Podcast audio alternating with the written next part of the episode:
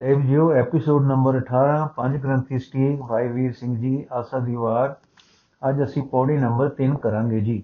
ਸ਼ਲੋਕ ਮਹਲਾ ਪਹਿਲਾ। ਵਿਸਮਾਦ ਨਾਦ, ਵਿਸਮਾਦ ਵੇਦ, ਵਿਸਮਾਦ ਜੀ ਵਿਸਮਾਦ ਵੇਦ। ਵਿਸਮਾਦ ਰੂਪ, ਵਿਸਮਾਦ ਰੰਗ, ਵਿਸਮਾਦ ਨਾਗੇ ਫਿਰੇ ਜੰਤ। ਕਈ ਤਰ੍ਹਾਂ ਦੇ ਆਪੇ ਹੋ ਰਹੇ, ਗਾਵੇ ਅਲਾਪੀ ਜਾ ਰਹੇ, ਨਾਦ, ਵਿਸਮਾਦ ਉਤਪਤ ਕਰ ਰਹੇ ਹਨ। ਇਸੇ ਤਰ੍ਹਾਂ ਲਿਖੇ ਗਏ ਸ਼ਬਦ ਵੇਦ ਆਦ ਵਿਸਮਾਦ ਦਿੰਦੇ ਹਨ। ਜ਼ਿੰਦਗੀ ਜੀਵਨ ਨੂੰ ਦੇਖ ਕੇ ਵਿਸਮਾਦ ਛਾਉਂਦਾ ਹੈ, ਫਿਰ ਜੀਵਨ ਦੇ ਭੇਦ ਪਰਭੇਦ ਮਨੁੱਖ, ਜਾਨਵਰ, ਬਨਸਪਤੀ ਆਦ ਦੇਖ ਕੇ ਵਿਸਮਾਦ ਦਸ਼ਾ ਹੁੰਦੀ ਹੈ। ਫਿਰ ਇਸ ਵਿੱਚ ਕਈ ਰੂਪ, ਕਈ ਰੰਗ ਹਨ ਜਿਨ੍ਹਾਂ ਨੂੰ ਤੱਕ ਕੇ ਵਿਸਮਾਦ ਹੁੰਦਾ ਹੈ। ਫਿਰ ਜੀਵ ਸ਼੍ਰੇਣੀ ਵਿੱਚੋਂ ਜਾਨਵਰ ਨੰਗੇ ਫਿਰਦੇ ਹਨ, ਇਹ ਦੇਖ ਕੇ ਵਿਸਮਾਦ ਛਾ ਜਾਂਦਾ ਹੈ। ਵਿਸਮਾਦ ਪਾਉਣ ਵਿਸਮਾਦ ਪਾਣੀ, ਵਿਸਮਾਦ ਅਗਨੀ ਖੇਡੇ ਵਿਡਾਣੀ, ਵਿਸਮਾਦ ਧਰਤੀ, ਵਿਸਮਾਦ ਖਾਣੀ, ਵਿਸਮਾਦ ਸਾਧ ਲਗੇ ਪ੍ਰਾਣੀ।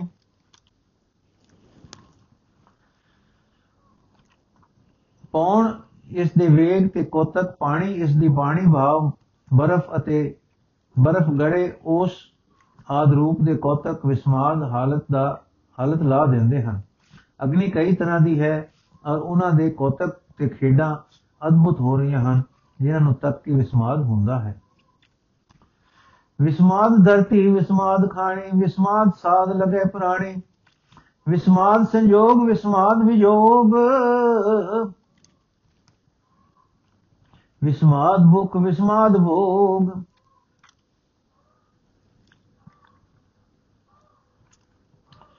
ਧਰਤੀ ਇਸ ਦਾ ਪਹਿਨ ਚਾਲ, ਇਸ ਦੀਆਂ ਪੈਦਾਵਾਰਾਂ, ਫਲ, ਫੁੱਲ, ਮੇਵੇ ਤੇ ਹੋਰ ਸਮਾਨ ਅਸ਼ਜ ਕਰ ਦਿੰਦੇ ਹਨ ਇਸ ਦੀਆਂ ਖਾਣੀਆਂ ਵੀ ਅਚਰਜ ਲਾ ਦਿੰਦੀਆਂ ਹਨ, ਜਿਨ੍ਹਾਂ ਜਿਨ੍ਹਾਂ ਨਾਨਾ ਤਰ੍ਹਾਂ ਦੇ ਸਵਾਦਾਂ ਵਿੱਚ ਲੱਗੇ ਹੋਏ ਮਗਨ ਹੋ ਰਹੇ ਹਨ। ਇਹ ਦੇਖ ਕੇ ਵੀ ਅਚਰਜ ਹੁੰਦਾ ਹੈ। ਵੀ ਸੰਸਾਰ ਵਿੱਚ ਜੀਵਾਂ ਦੇ ਕਿਤੇ ਸੰਯੋਗ ਮੇਲੇ ਹੋ ਰਹੇ ਹਨ, ਕਿਤੇ ਵਿਛੋੜੇ ਹੋ ਰਹੇ ਹਨ। ਇਹ ਤੱਕ ਕੇ ਵੀ ਅਚਰਜ ਹੁੰਦਾ ਹੈ ਵਿਸਮਾਦ ਭੁਖ ਵਿਸਮਾਦ ਭੋਗ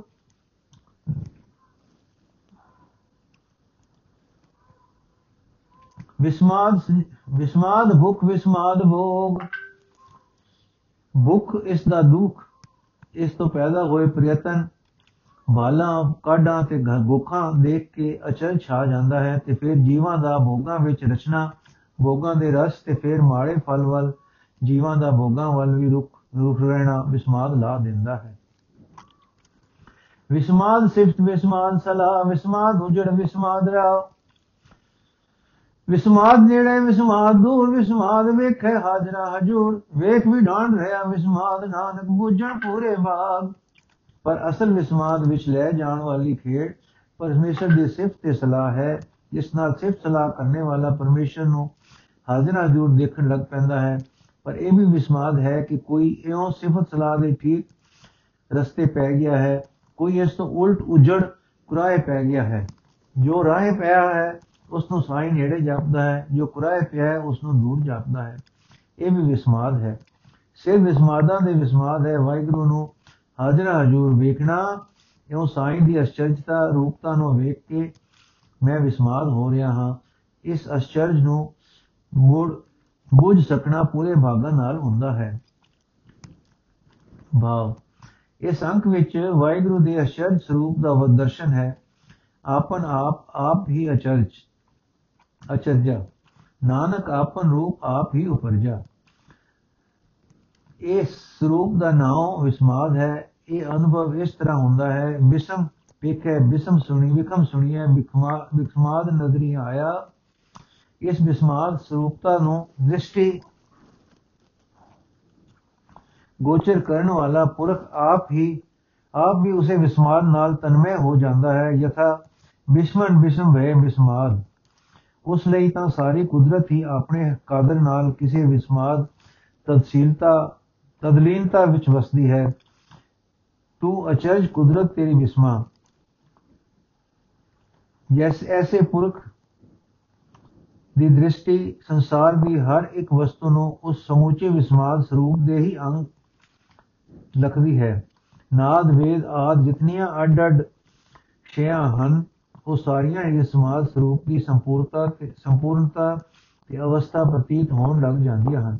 ਯਥਾ ਇਕਸ ਤੇ ਸਭ ਰੂਪ ਹੈ ਰੰਗਾ ਪੌਣ ਪਾਣੀ ਵੇ ਸੰਤਰ ਸਭ ਸਹਿ ਲੰਗਾ ਬਿਨ ਬਿਨ ਵੇਖੇ ਹਰ ਪ੍ਰਭ ਕੇ ਰੰਗਾ ਏਕ ਅਚਰਜ ਏਕੋ ਹੈ ਸੋਈ ਗੁਰਮੁਖ ਵਿਚਾਰੇ ਬਿਰਲਾ ਕੋਈ ਸੋ ਇਸ ਅੰਕ ਵਿੱਚ ਅਚਰਜ ਰੂਪ ਨਿਰੰਜਨ ਦੀ ਇੱਕ ਝਾਂਕੀ ਮਾਤਰ ਦਸਾਈ ਹੈ ਇਸ ਖਿਆਲ ਵੱਲ ਇਸ਼ਾਰਾ ਸੁਟਿਆ ਹੈ ਕਿ ਇਸ ਵਿਸਮਾਦ ਦ੍ਰਿਸ਼ਟੀ ਦਾ ਗਿਆਨ ਪੂਰਨ ਭਾਗਾਂ ਵਾਲੇ ਨੂੰ ਪ੍ਰਾਪਤ ਹੁੰਦਾ ਹੈ ਪਛਮੀ ਵਿਖਿਆ, ਵਿਸਮੈ ਹਾਲਾਤ ਨੂੰ, ਪਛਮੀ ਵਿਸਮੈ ਹਾਲਾਤ ਨੂੰ ਐਸਥੈਟਿਕਸ ਆਖਦੇ ਹਨ। ਪਿਛਲੇ ਵਿਸਮਾਦ ਦੇ ਸ਼ਲੋਕ ਵਿੱਚ ਕੁਦਰਤੀ ਵਸਤਾਂ ਦੀ ਅਚਰਚਾ ਦਾ ਅਸਰ ਪੈਦਾ ਕਰਕੇ ਮਨੁੱਖ ਨੂੰ ਰਸਾਵੇਸ਼ ਕਰਨ ਦਾ ਜੋ ਵੇਰਵਾ ਸੀ, ਅਗਲੇ ਸ਼ਲੋਕ ਵਿੱਚ ਉਹਨਾਂ ਜਾਂ ਉਸ ਪ੍ਰਕਾਰ ਦੇ ਹੀ ਸਮਾਨਾਂ ਨੂੰ ਗਿਣ ਕੇ ਦੱਸਿਆ ਹੈ ਕਿ ਕਾਦਰ ਪਦ ਵਿੱਚ ਕੀ ਆਉਂਦਾ ਹੈ ਤੇ ਕੁਦਰਤ ਵਿੱਚ ਕੀ ਕੀ ਆਉਂਦਾ ਹੈ। ਮਹਲਾ ਪਹਿਲਾ। ਕੁਦਰਤ ਦਿਸੈ, ਕੁਦਰਤ ਸੁਣੀਐ, ਕੁਦਰਤ ਬਹੁਤ ਸੁਖਸਾਰ ਕੁਦਰਤ ਪਾਤਾਲੀ ਆਕਾਸ਼ੀ, ਕੁਦਰਤ ਸਰਵਕਾਰ ਜੋ ਦਿਸਦਾ ਹੈ, ਸੋ ਕੁਦਰਤ ਹੈ, ਜੋ ਸੁਣੀਂਦਾ ਹੈ, ਸੋ ਕੁਦਰਤ ਹੈ। ਬਾ ਜੋ ਕੁਝ ਅੱਖਾਂ ਨਾਲ ਦਿਸੇ ਤੇ ਕੰਨਾਂ ਨਾਲ ਸੁਣੀਏ ਉਹ ਰਚੀ ਹੋਈ ਹੈ। ਡਰ ਤੇ ਸੁਖ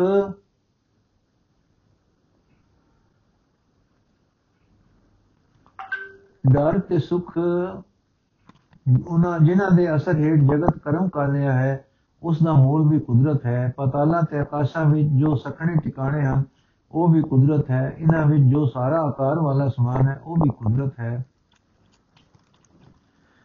ਕੁਦਰਤ ਵੇਦ ਪੁਰਾਣ ਕਦੇ ਮਾ, ਕੁਦਰਤ ਹਰ ਵਿਚਾਰ, ਕੁਦਰਤ ਖਾਣਾ ਪੀਣਾ ਪਹਿਨਣ, ਕੁਦਰਤ ਸਰ ਪਿਆਰ।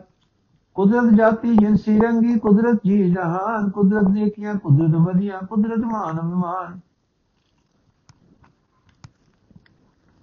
ਵੇਦ ਪੁਰਾਣ ਤੇ ਹੋਰ ਕਿਤਾਬਾਂ, ਗੱਲ ਕੀ ਸਾਰੀ ਵਿਚਾਰ, ਜਿਸ ਨਾਲ ਜੀਵ ਵਿਚਾਰਨਵਾਨ ਬਣਦਾ ਹੈ, ਕੁਦਰਤ ਹੀ ਕੁਦਰਤ ਹੈ। ਮਨੁੱਖ ਦਾ ਨਾਨਾ ਤਰ੍ਹਾਂ ਦਾ ਪਹਿਰਾਵਾ ਪਹਿਨਣਾ ਕੁਦਰਤ ਹੈ, ਜੀਵਾਂ ਦਾ ਪਰਸਪਰ ਜੋ ਪਿਆਰ ਹੈ, ਉਹ ਸਾਰਾ ਵੀ ਕੁਦਰਤ ਹੈ।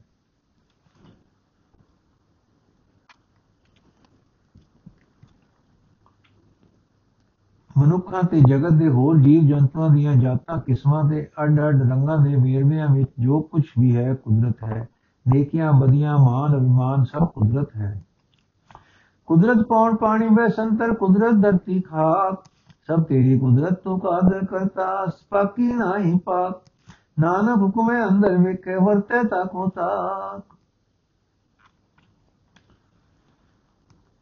ਹਵਾ, ਪਾਣੀ, ਅਗ, ਧਰਤੀ, ਮਿੱਟੀ ਸਭ ਕੁਦਰਤ ਹੈ। ਇਹ ਗਿਣਤੀ ਜੋ ਅਸਾਂ ਗਿਣੀ ਹੈ, ਸਾਰੀ ਤੇਰੀ ਕੁਦਰਤ ਹੈ। ਤੂੰ ਇਸ ਦਾ ਕਰਤਾ ਹੈ, ਤੂੰ ਹੀ ਇਸ ਦਾ ਕਾਦਰ ਹੈ। ਫੇਰ ਤੇਰੀ ਪਵਿੱਤਰ ਵਡਿਆਈ ਇਹ ਹੈ ਕਿ ਤੂੰ ਇਸ ਕੁਦਰਤ ਦਾ ਕਾਦਰ ਕਰਤਾ ਹੁੰਦਾ ਹੋਇਆ ਵੀ ਇਹ ਸਾਰੀ ਕੁਦਰਤ ਤੋਂ ਅਤਿਰਿਕਤ ਹੈ। ਦੱਸਦੇ ਹਨ ਗੁਰੂ ਨਾਨਕ ਦੇਵ ਜੀ ਸਾਰੀ ਕੁਦਰਤ ਕਾਦਰ ਤੇ ਕਰਤੇ ਦੇ ਹੁਕਮ ਵਿੱਚ ਕਾਇਮ ਹੈ। ਉਹ ਉਸ ਸਾਰੀ ਨੂੰ ਵੇਖ ਰਿਹਾ ਹੈ, ਪਰ ਫਿਰ ਉਹ ਆਪ ਇੱਕੋ ਇੱਕ ਵਿਦਵਾਨ ਹੈ। ਭਾਵ ਇਤਨੀ ਨਾਨਤਰ ਵਾਲੀ ਕੁਦਰਤ ਦਾ ਕਰਤਾ ਕਾਦਰ ਹੈ, ਹੋ ਕੇ ਉਸ ਦੀ ਖੂਬੀ ਇਹ ਹੈ ਕਿ ਆਪਣੇ ਇਕੱਤਰ ਵਿੱਚ ਰਹਿ ਕੇ ਹੀ ਜੋ ਕਾ ਤਿਉ ਵਿਦਵਾਨ ਹੈ।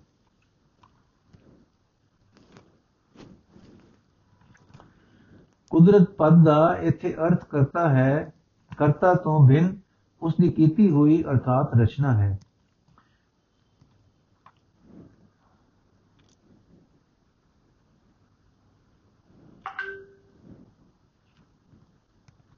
ਪਰ ਰਚਨਾ ਪਦ ਨੂੰ ਮਤ ਭੇਦ ਅਨੁਸਾਰ ਪਰਮੇਸ਼ਰ ਕਰਤਾ ਨਾ ਮੰਨ ਕੇ ਵੀ ਕਈ ਲੋਕਾਂ ਨੇ ਵਰਤਿਆ ਹੈ। ਸ਼ਕਤੀ, ਮਾਇਆ, ਪ੍ਰਕਿਰਤੀ ਤੋਂ ਰਚੀ ਗਈ ਹੈ। ਵੀ ਰਚਨਾ ਕਿਆ ਹੈ। ਰਚਨਹਾਰ ਦੀ ਰਚੀ ਮੰਨ ਕੇ ਉਸ ਤੋਂ ਇਸ ਨੂੰ ਸੁਤੰਤਰ ਵੀ ਮੰਨਿਆ ਹੈ। ਇਸ ਤਰ੍ਹਾਂ ਦੇ ਕਾਰਨ ਕਰਕੇ ਗੁਰੂ ਜੀ ਨੇ ਪਦ ਕੁਦਰਤ ਵਰਤਿਆ ਹੈ, ਜਿਸ ਨਾਲ ਇਹਨਾਂ ਭਾਵਾਂ ਤੋਂ ਵਿਲੱਖਣਤਾ ਹੋ ਜਾਵੇ, ਕਿਉਂਕਿ ਆਪ ਇਸ ਨੂੰ ਕਰਤਾਰ ਦੀ ਸਾਜੀ ਹੋਈ ਮੰਨਦੇ ਹਨ। ਕੁਦਰਤ ਦੇ ਅਰਬੀ ਵਿੱਚ ਅਰਥ ਹਨ ਸ਼ਕਤੀ, ਬਲ, ਰੱਬੀ ਬਲ ਤੇ ਦੂਸਰੇ ਅਰਥ ਉਸੇ ਜ਼ੁਬਾਨ ਵਿੱਚ ਹਨ ਰਚਨਾ। ਵਿਸ਼ਵ ਵਿਸ਼ਵ ਦ੍ਰਿਸ਼ ਇੱਥੇ ਕੁਦਰਤ ਜੀ, ਗੁਰੂ ਜੀ ਨੇ ਰਚਨਾ ਦੇ ਅਰਥ ਲਏ ਹਨ। ਉਹ ਰਚਨਾ ਜਿਸ ਦਾ ਰਚਨਹਾਰ ਹੈ ਤੇ ਉਹ ਰਚਨਹਾਰ ਸੁਤੰਤਰ ਰਖਨ ਰਚਨਹਾਰ ਹੈ। ਤੇ ਰਚੀ ਹੋਈ, ਰਚੀ ਜਾ ਕੇ ਉਸ ਤੋਂ ਸੁਤੰਤਰ ਨਹੀਂ ਚੱਲ ਰਹੀ। ਉਸ ਦੀ ਰਚ ਚਲਾਈ ਚੱਲ ਰਹੀ ਹੈ, ਪਰ ਉਸ ਉਸ ਦਾ ਕਰਤਾ ਹੋਣ ਤੇ ਨਾਲ ਉਸ ਦਾ ਕਾਦਰ ਵੀ ਹੈ। ਕਾਦਰ ਸੁਤੰਤਰ ਹੈ ਕੁਦਰਤ ਆਪਣੇ ਕਾਦਰ ਦੇ ਅਧੀਨ ਹੈ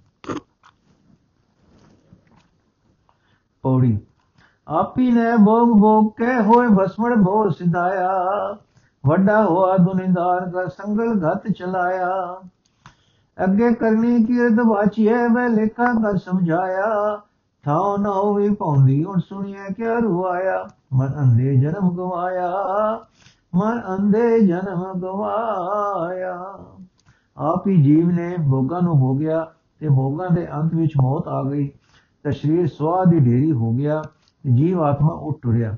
ਜੋ ਦੁਨੀਆ ਵਿੱਚ ਵੱਡਾ ਦੁਨੀਦਾਰ ਬਣ ਗਿਆ ਸੀ ਉਸ ਦਾ ਅੰਤ ਇਹ ਹੋਇਆ ਕਿ ਸੰਗਲ ਪਾਉਣ ਵਾਲਿਆਂ ਨੇ ਗਲ ਵਿੱਚ ਸੰਗਲ ਪਾ ਕੇ ਟੋਰ ਲਿਆ। ਅੱਗੇ ਪਰਲੋਕ ਵਿੱਚ ਦੁਨੀਆਵੀ ਵਡਿਤ ਦਾ ਕੁਝ ਮੁੱਲ ਨਹੀਂ ਪੈਂਦਾ, ਉੱਥੇ ਤਾਂ ਜੀਵ ਦੇ ਕੀਤੇ ਕਰਮਾਂ ਦੀ ਕੀਰਤੀ ਅਪਕੀਰਤੀ ਵਾਚੀ ਜਾਂਦੀ ਹੈ। ਸੋ ਇਸ ਨੂੰ ਕਿ ਬਹਾ ਕੇ ਚੰਗੀ ਤਰ੍ਹਾਂ ਲੇਖਾ ਕਰਕੇ ਸਮਝਾ ਦਿੱਤਾ ਗਿਆ ਕਿ ਤੂੰ ਚੰਗੀ ਕਰਨੀ ਕਰਕੇ ਨਹੀਂ ਆਇਆ। ਹੁਣ ਮਾਰ ਪੈਂਦਿਆਂ ਦੰਡ ਮਿਲਦਿਆਂ ਨੂੰ ਭਜ ਕੇ ਬਚਾਓ ਦੀ ਥਾਂ ਨਹੀਂ ਲੱਭਦੀ। ਹੁਣ ਉਸ ਦਾ ਰੋਇਆ ਰੁਆਇਆ ਕੀ ਸੁਣਿਆ ਜਾਵੇ? ਜਦ ਕਿ ਉਸ ਅੰਨੇ ਮਨ ਵਾਲੇ ਨੇ, ਜਦੋਂ ਕਿ ਉਸ ਅੰਨੇ ਮਨ ਵਾਲੇ ਨੇ, ਜਦੋਂ ਕਿ ਉਹ ਜਗਤ ਵਿੱਚ ਸੀ। ਕੁਝ ਸੁਭ ਕਰਨੀ ਨਾ ਸੀ ਕੀਤੀ ਤੇ ਮਨੁੱਖ ਜਨਮ ਐਵੇਂ ਹੀ ਗਵਾ ਲਿਆ ਸੀ। ਕਾਦਰ ਤੇ ਕੁਦਰਤ ਦੀ ਗਿਣਤੀ ਗੁਰੂ ਸਾਹਿਬ ਨੇ ਇਸ ਸ਼ਲੋਕ ਵਿੱਚ ਕੀਤੀ ਹੈ।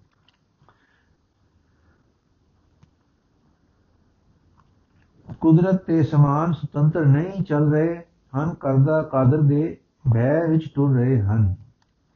ਇਹ ਗੁਰੂ ਜੀ ਅਗਲੇ ਸ਼ਲੋਕ ਵਿੱਚ ਖੋਲਣਗੇ, ਜਿਹੜਾ ਅਸੀਂ ਕੱਲ ਪੜਾਂਗੇ ਵਾਹਿਗੁਰੂ ਜੀ ਕਾ ਖਾਲਸਾ ਵਾਹਿਗੁਰੂ ਜੀ ਕੀ ਫਤਿਹ।